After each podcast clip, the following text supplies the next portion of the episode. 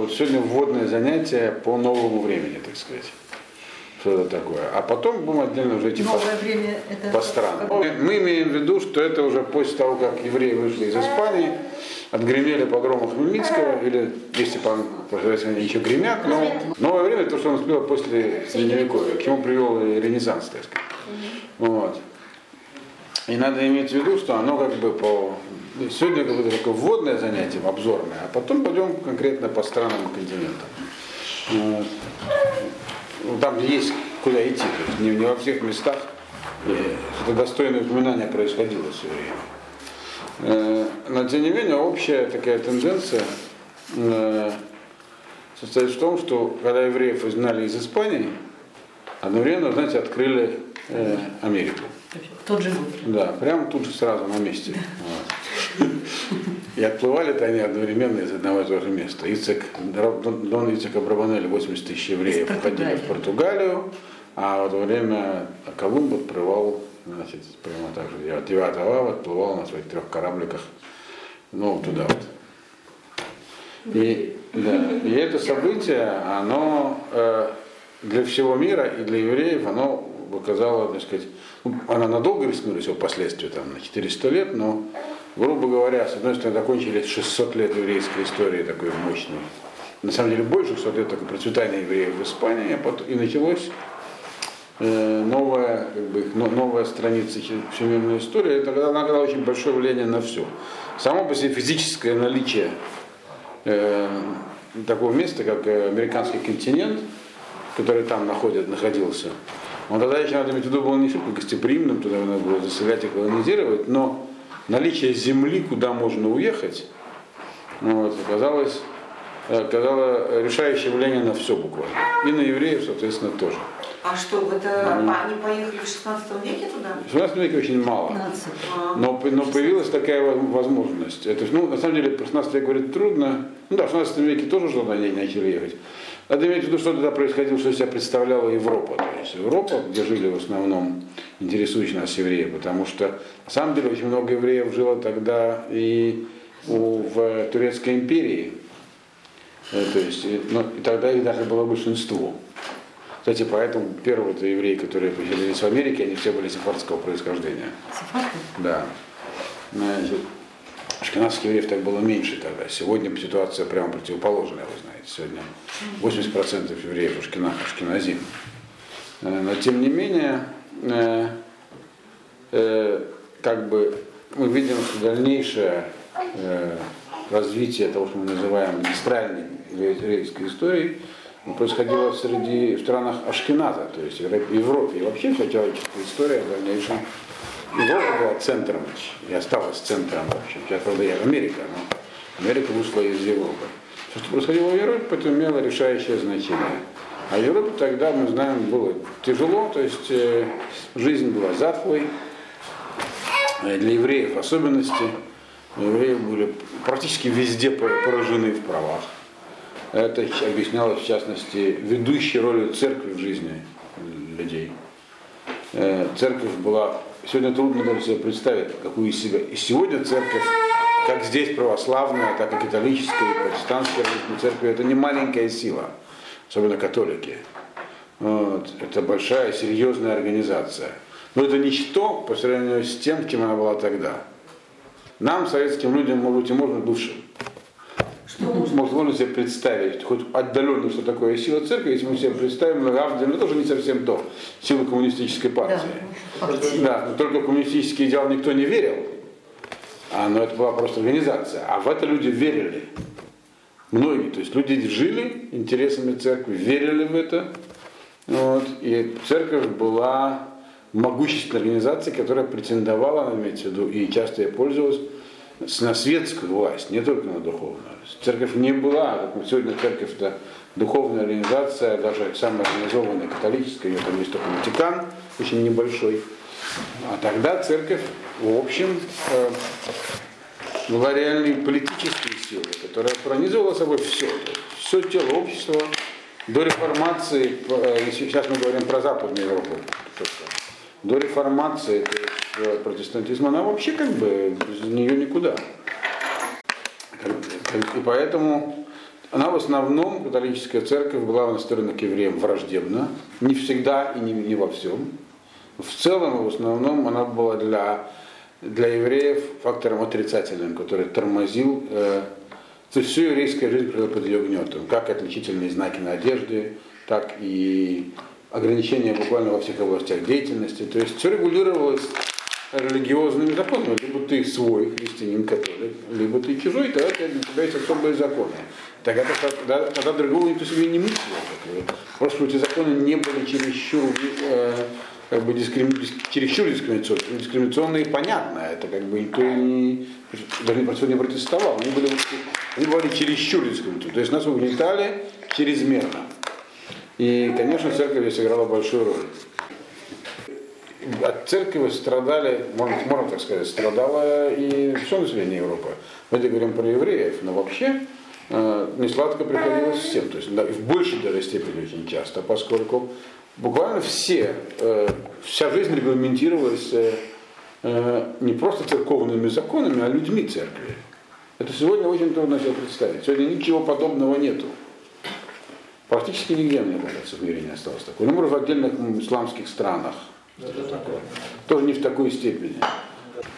То есть это жизнь, которую нам трудно представить. Жизнь, которую мы сегодня с нашей позиции любых, э, как и еврейских ведет, так и даже человека с улицы, значит, как затхлой и жуткой назвать не можем. И надо иметь в виду, что от нее спасения не было. Все было, все было под контролем, причем под контролем часто, это же, это же большое количество людей. Тут мы сравнить с коммунистической партией. Да. да то есть не все э, секретари райкомов обкомов были идеальными коммунистами.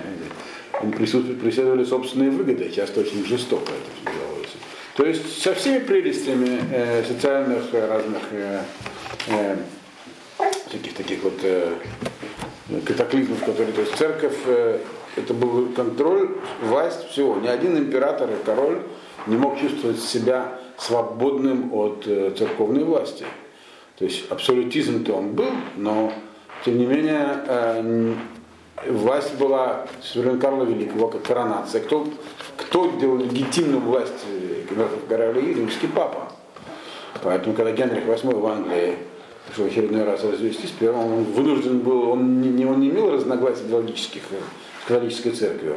Но как-то освободиться от власти должен был, поэтому англиканская церковь появилась епископальная. А. Одна из главных причин реформации, чем, потому, потому, почему какой-то ненормальный монах написал вопросы, прибил их к стенам собора, и началась война, которая несла столько, столько жизни вообще. Потому что это нашло, нашло, нашло поддержку в разных немецких князей в первую очередь не тоже власть церкви была, они хотели, хотели сами, в конце концов, считать власть в своих землях. Ну, поэтому реформация нашла свою поддержку э, политическую очень серьезную люди тех, тех владетельных персон, которые хотят власть церкви освободиться. А это вызвало уже такие бедствия, такие войны. И евреи в этих войнах, они, ни одна из сторон не была им близка, в общем-то.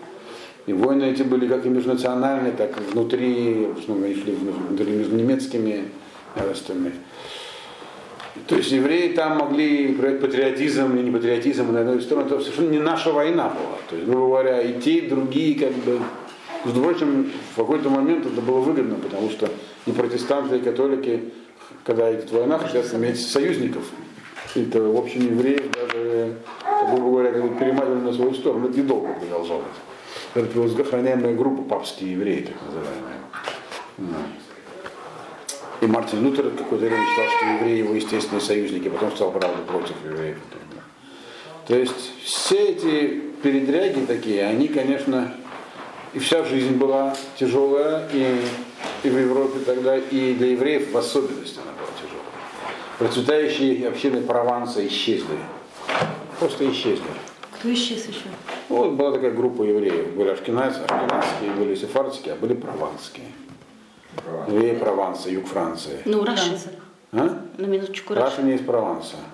Вот Рабейну Йона, э, Ридбас, мм. Райвет, прошу прощения, Рабын Рай, Райвет. Вот, это все Прованс, мм. да. Их просто не стало. Убили их? Не, исчезли. По них, если мы отдельно поговорим еще. Они дали очень много Там были крупные ешивы. Они были по размеру, может, не такие, но по, по результатам деятельности крупные. А вообще евреи, что, какой у них был выбор в этих войнах? Что от них требовалось? Да, в общем, ну, только деньги в основном. То есть какая-то страна... Эти войны велись очень жестоко, крайне непримиримо. Э, Хотя это были те и другие были христиане, но я вам поговорил в 30-летней войне, которая была апофеозом этих войн. Между Англией Не, нет, Англия была ни при чем. Между немцами и немцами. Французы были часто, французы выступили столе протестантов, как интересно в итоге. Это была не гражданская война, это была война между, между кат- католической, э, грубо говоря, между католиками и протестантами. Ну, французы. Французы в- присоединились в конце, как ни странно, к протестантам. Так Хотя были сами католиками. Ну, в основном эта война, война проходила на территории Священной Римской империи, гер- германской нации. Ну, там же она везде была. Германия, все она проходила в Германии, Центральной Европе. Немцы, чехи, А, вот. все потом вступили французы, Война итальянцы там тоже участвовали, австрийцы. Я вам рассказывал, каждый третий житель Центральной Европы был убит. Каждый второй житель Чехии погиб в этой войне. Это тяжелый. А евреям каких кого было во всех этих войнах? Они друг друга не, не щадили. Там, Магдима, взятие Магдебурга, одна из самых таких страшных там. Ну, Там, если это описывать, ну это вот музей пыток средневековый. А шведы? Шведы тут поучаствовали. Да, там была такая А общая что, еще раз, какие А цели? делили были? они вообще ничего? Делили Что произошло? Делили они независимость от, от, от- от- от римского престола. Грубо говоря. И движение Между- а- гуситов а- а об этом же было. собой. Ну как, есть протестанты, есть католики. Да. Папа римский, католическая церковь, она в- находится во главе всего. И тут появляются люди, говорят, нет, у нас католическая церковь, она неправильная. Она давно уже себя жива извратила. Ничего общего она с нашим Еша не имеет. Это политические фигуры, которые хотят только власть, деньги и влияние. А вот правильная церковь, это вот такая, ее вот Мартин Лютер открыл. Вот. Монастыри разогнать, не должно быть монахов, монахинь, их не было, вот. он сам женился на монахине, Мартин, вот. Э, и так далее. Еще ряд таких вещей. В теологию вдаваться сейчас не будем. Точки зрения теологическое протестанство, конечно, намного слабее, чем католицизм. Ну, оно менее проработано, это больше такое, как бы, то, что нам, то, что нам реформисты, то, что нам выгодно, то и есть, как бы, то, что нам кажется правильным, рационализация. Мы дальше видим, как это сказалось на евреев. Все это отразилось на еврейской жизни очень серьезно, только потом. Значит, но пока что это отразилось как, как так- то есть Европа была, грубо говоря, адом. То есть Европа, я хочу просто вот такое сказать, впечатление. Это был просто ад кромешный наших современных позиций. Не только для евреев. Вообще для всех, кто там жил, на мой взгляд. Плохо, плохо. Жизнь была плохой. Опять как для евреев все это было. И при этом, при этом, э, прогресс таки все-таки шел именно там, в Европе. То, что мы называем прогрессом, во всем этом рождалось. Это Интересно, у нас сейчас Прогресс чего? науки, Вообще науки. а, общество, Возрождение было. э, возрождение в Италии началось. Но у нас сейчас не урок по истории цивилизации, а, а это я тут не, не- не- совсем небольшой специалист, ну, так, общими знаниями только обладаю. А у нас по еврейской истории. Поэтому я хочу просто, чтобы вы поняли, чем было для всего человечества и для евреев в частности открытие Америки. У нас сыграло, и мы сегодня, мы понимаем, что сегодня Америка играет, ее роль в мире трудно переоценить. Как бы. Конечно. Да. Сейчас, а в этот момент, чтобы было просто представление, что в России... А в этот России момент в России э, было, прошло смутное время.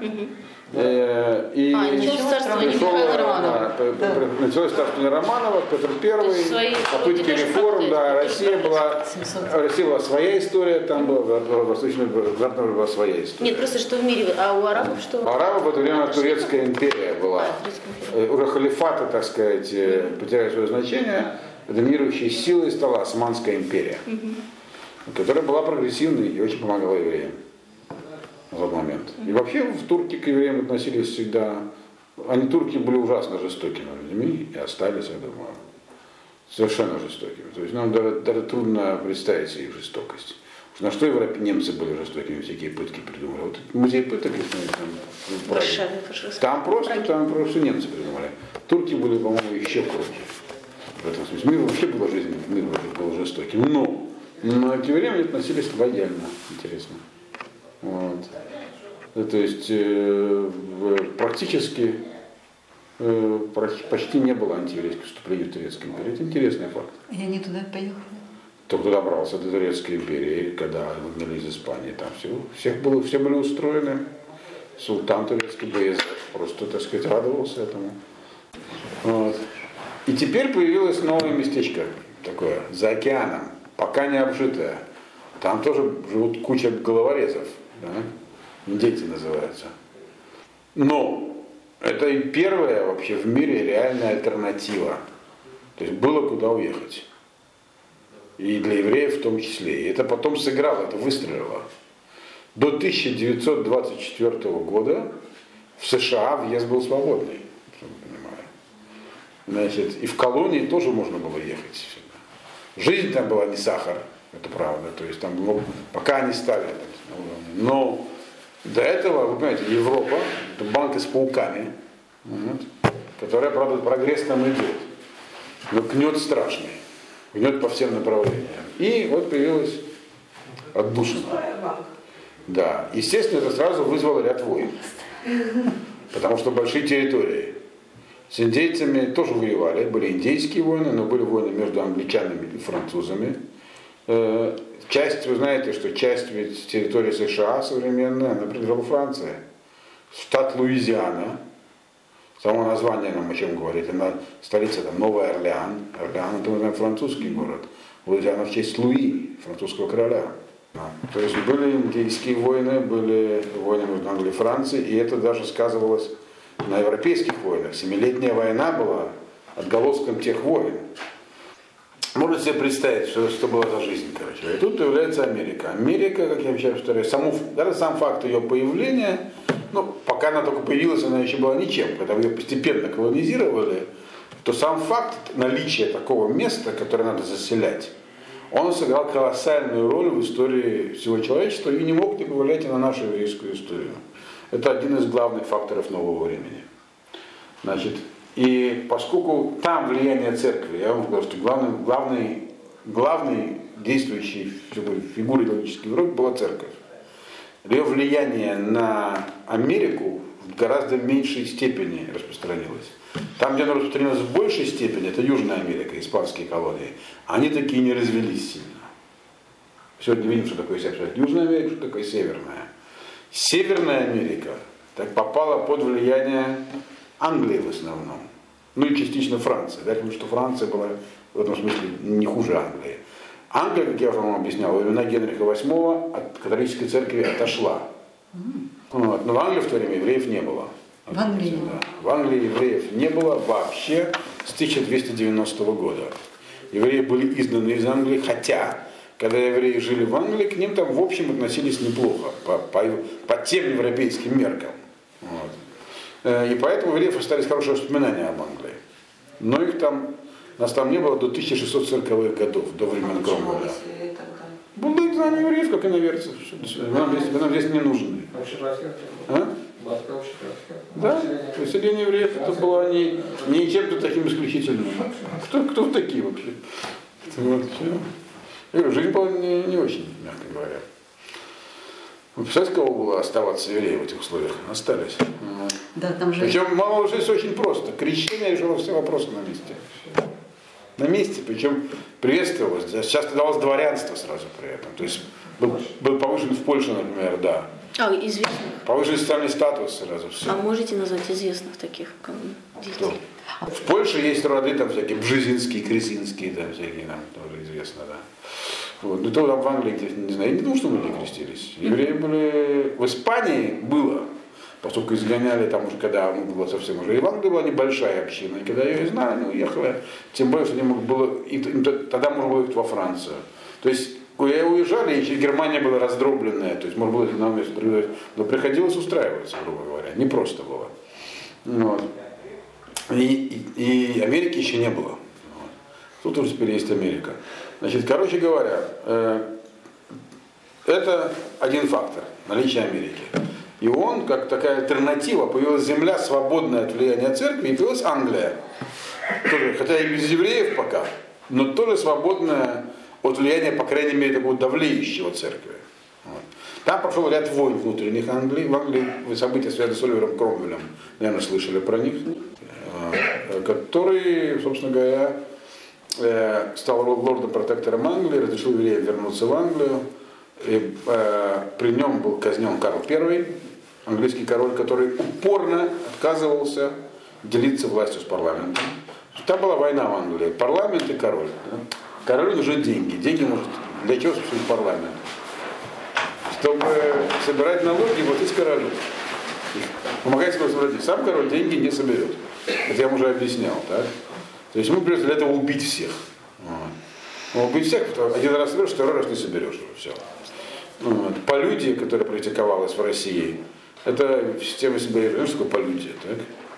Это когда князь приезжал на погост, погост это называлось не, не, не, место, где хоронят, а где сидели гости. То есть, ну, торговые, торговые колонии такие.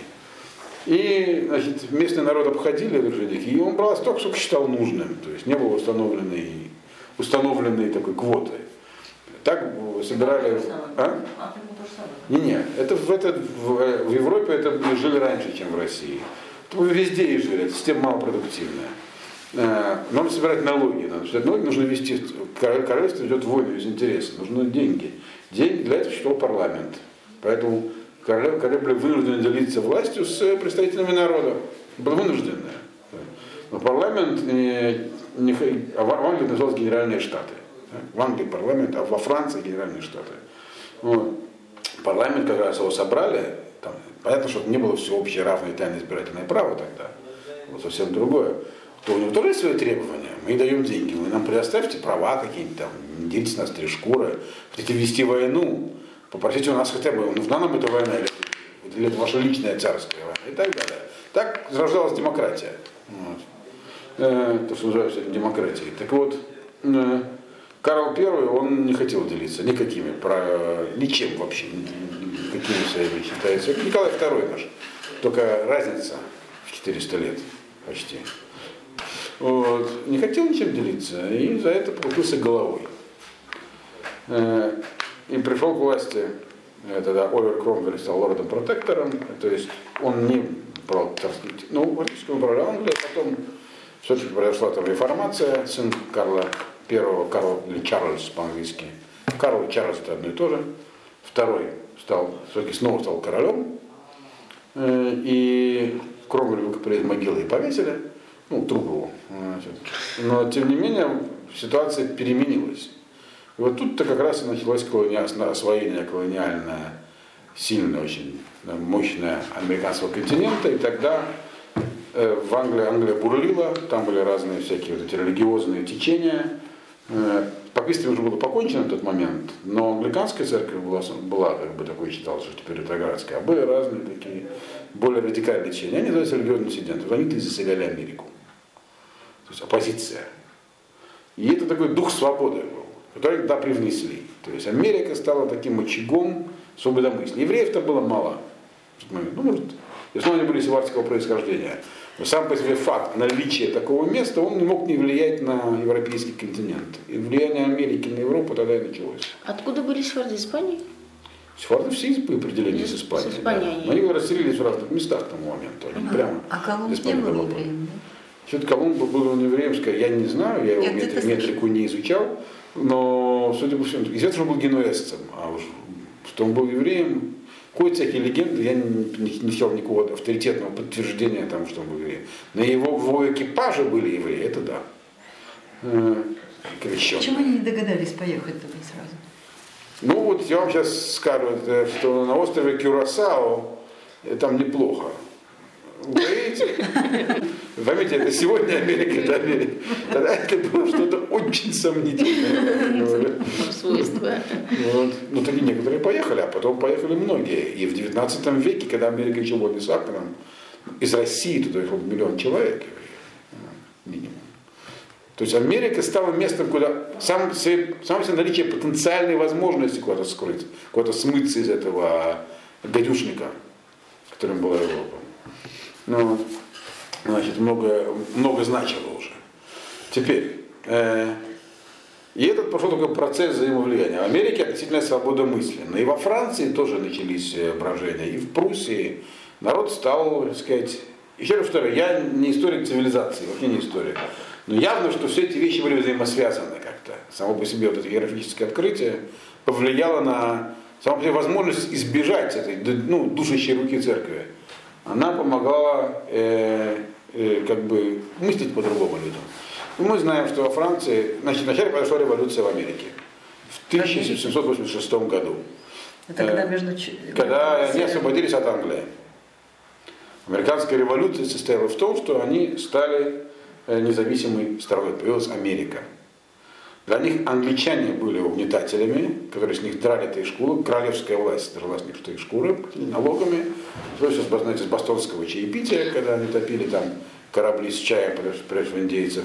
Дальше была война, было там не две партии, они назывались Тори и Патриоты.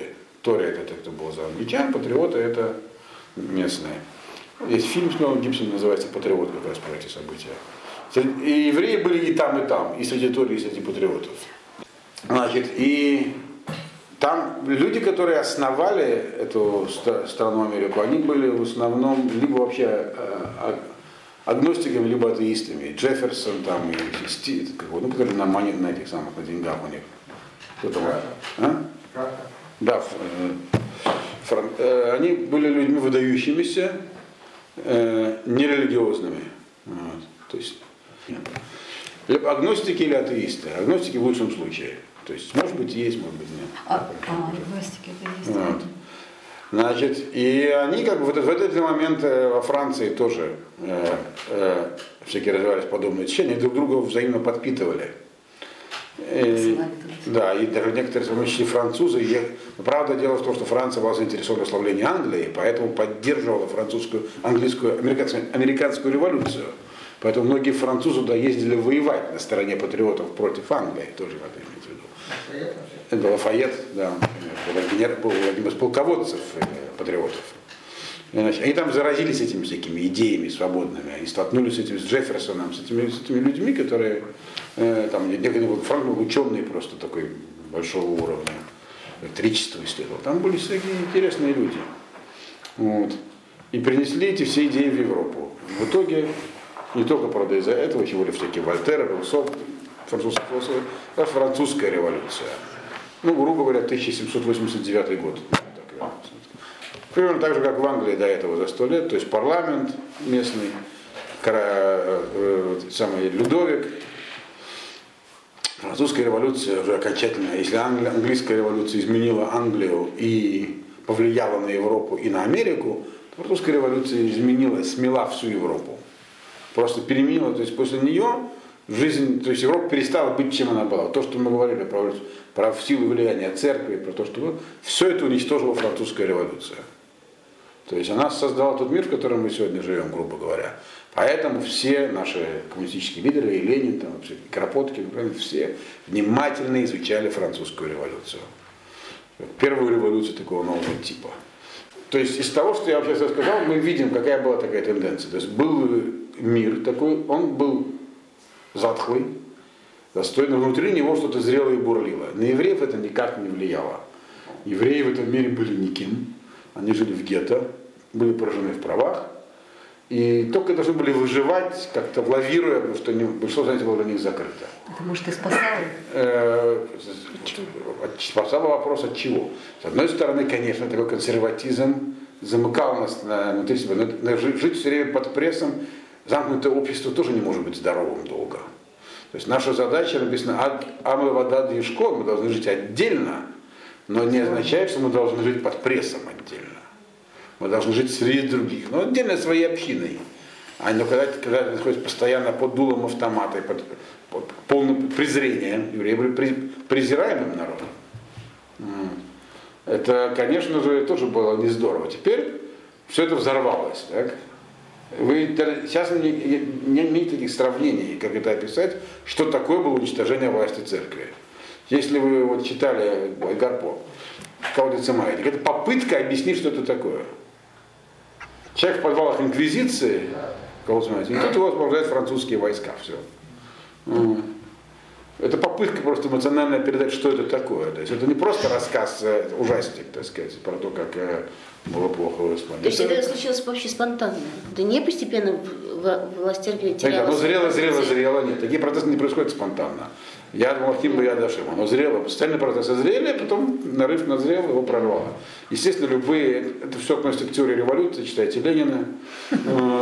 Все эти силы зреют внутри самого общества. Они вот так перерастают. Я сейчас не собираюсь говорить про производственные силы, про длительные отношения. Это все... Ленина. Вот. Ленин разбирался в революции. Факт. Хорошо разбирал. В теории, в практике, как сказал практика, очень неплохо разбирался. Вот. Значит, короче говоря, все это изменило все. То есть все, жизнь стала совершенно другой, нам трудно себе представить, насколько это. Ну, мы сегодня живем в мире, который после французской революции, после того, как Европа избавилась от этого, ну, такого мрака средневековья фактически. Вот. Конечно, люди, ну, в советской историографии нас учили, что это потому, что правительные силы развивались, и надстройка не соответствовала уже уровню развития общества. Я не знаю, так это, я, мне трудно поверить, что все определяется производительными силами.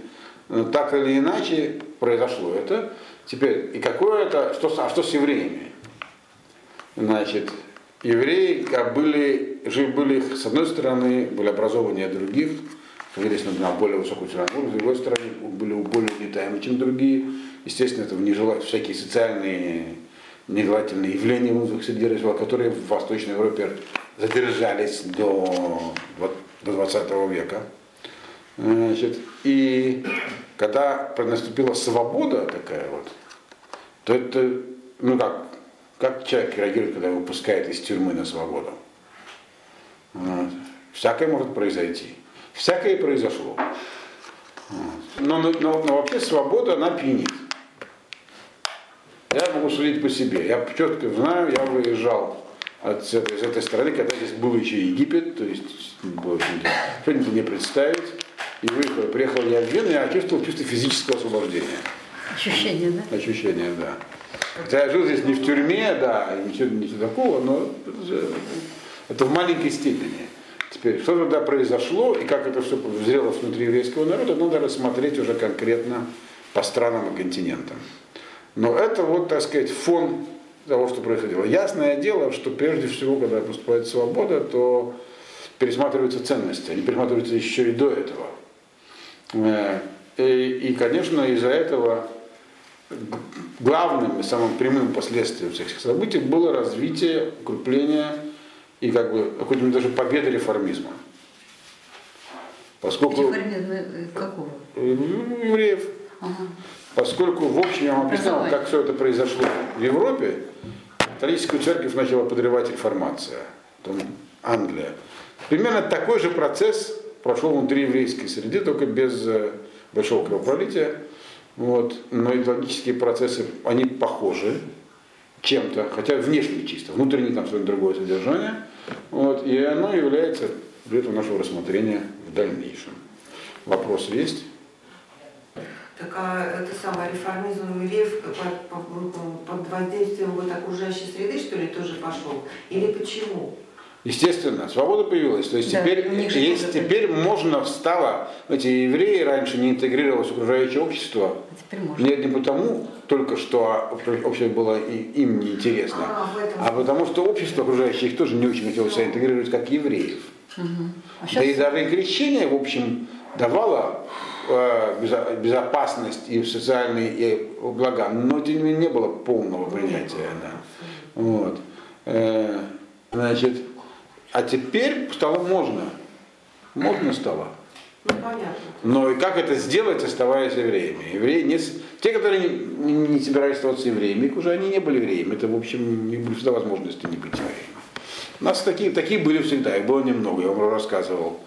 Один из, из генералов штурма Иерусалима э, в римской армии Тиберес Александр был евреем по происхождению и даже племянником Филона Александрийского. Но эти люди, они, которые ушли, но те, которые оставались, теперь была новая задача перед ними. И она казалась очень занимательной. Можно остаться евреем теперь, все, можно теперь, и добиться чего-то в жизни. обычный. Разрушены, много препятствий разрушено. Вот.